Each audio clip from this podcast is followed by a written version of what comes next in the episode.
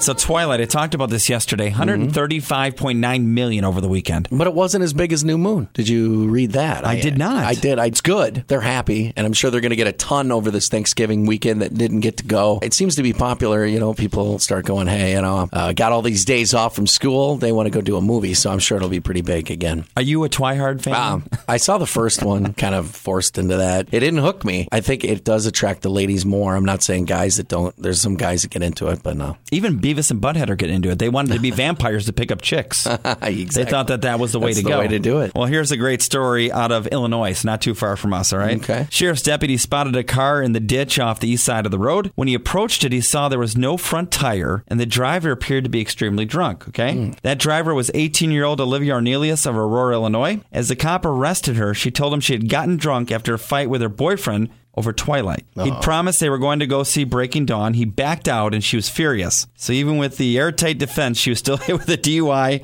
and an unlawful consumption of alcohol by a minor. So, she tried to blame it on Team Edward and it didn't work, huh? Well, I bet cops say they've heard it all now. Seems logical, right? It's a good defense. Uh, not really. I don't think it's going to hold up for her. It's not going to hold up. She's got a great mug shot, by the way. Yeah, I. Oh, I bet. Yeah. She looks like Bella.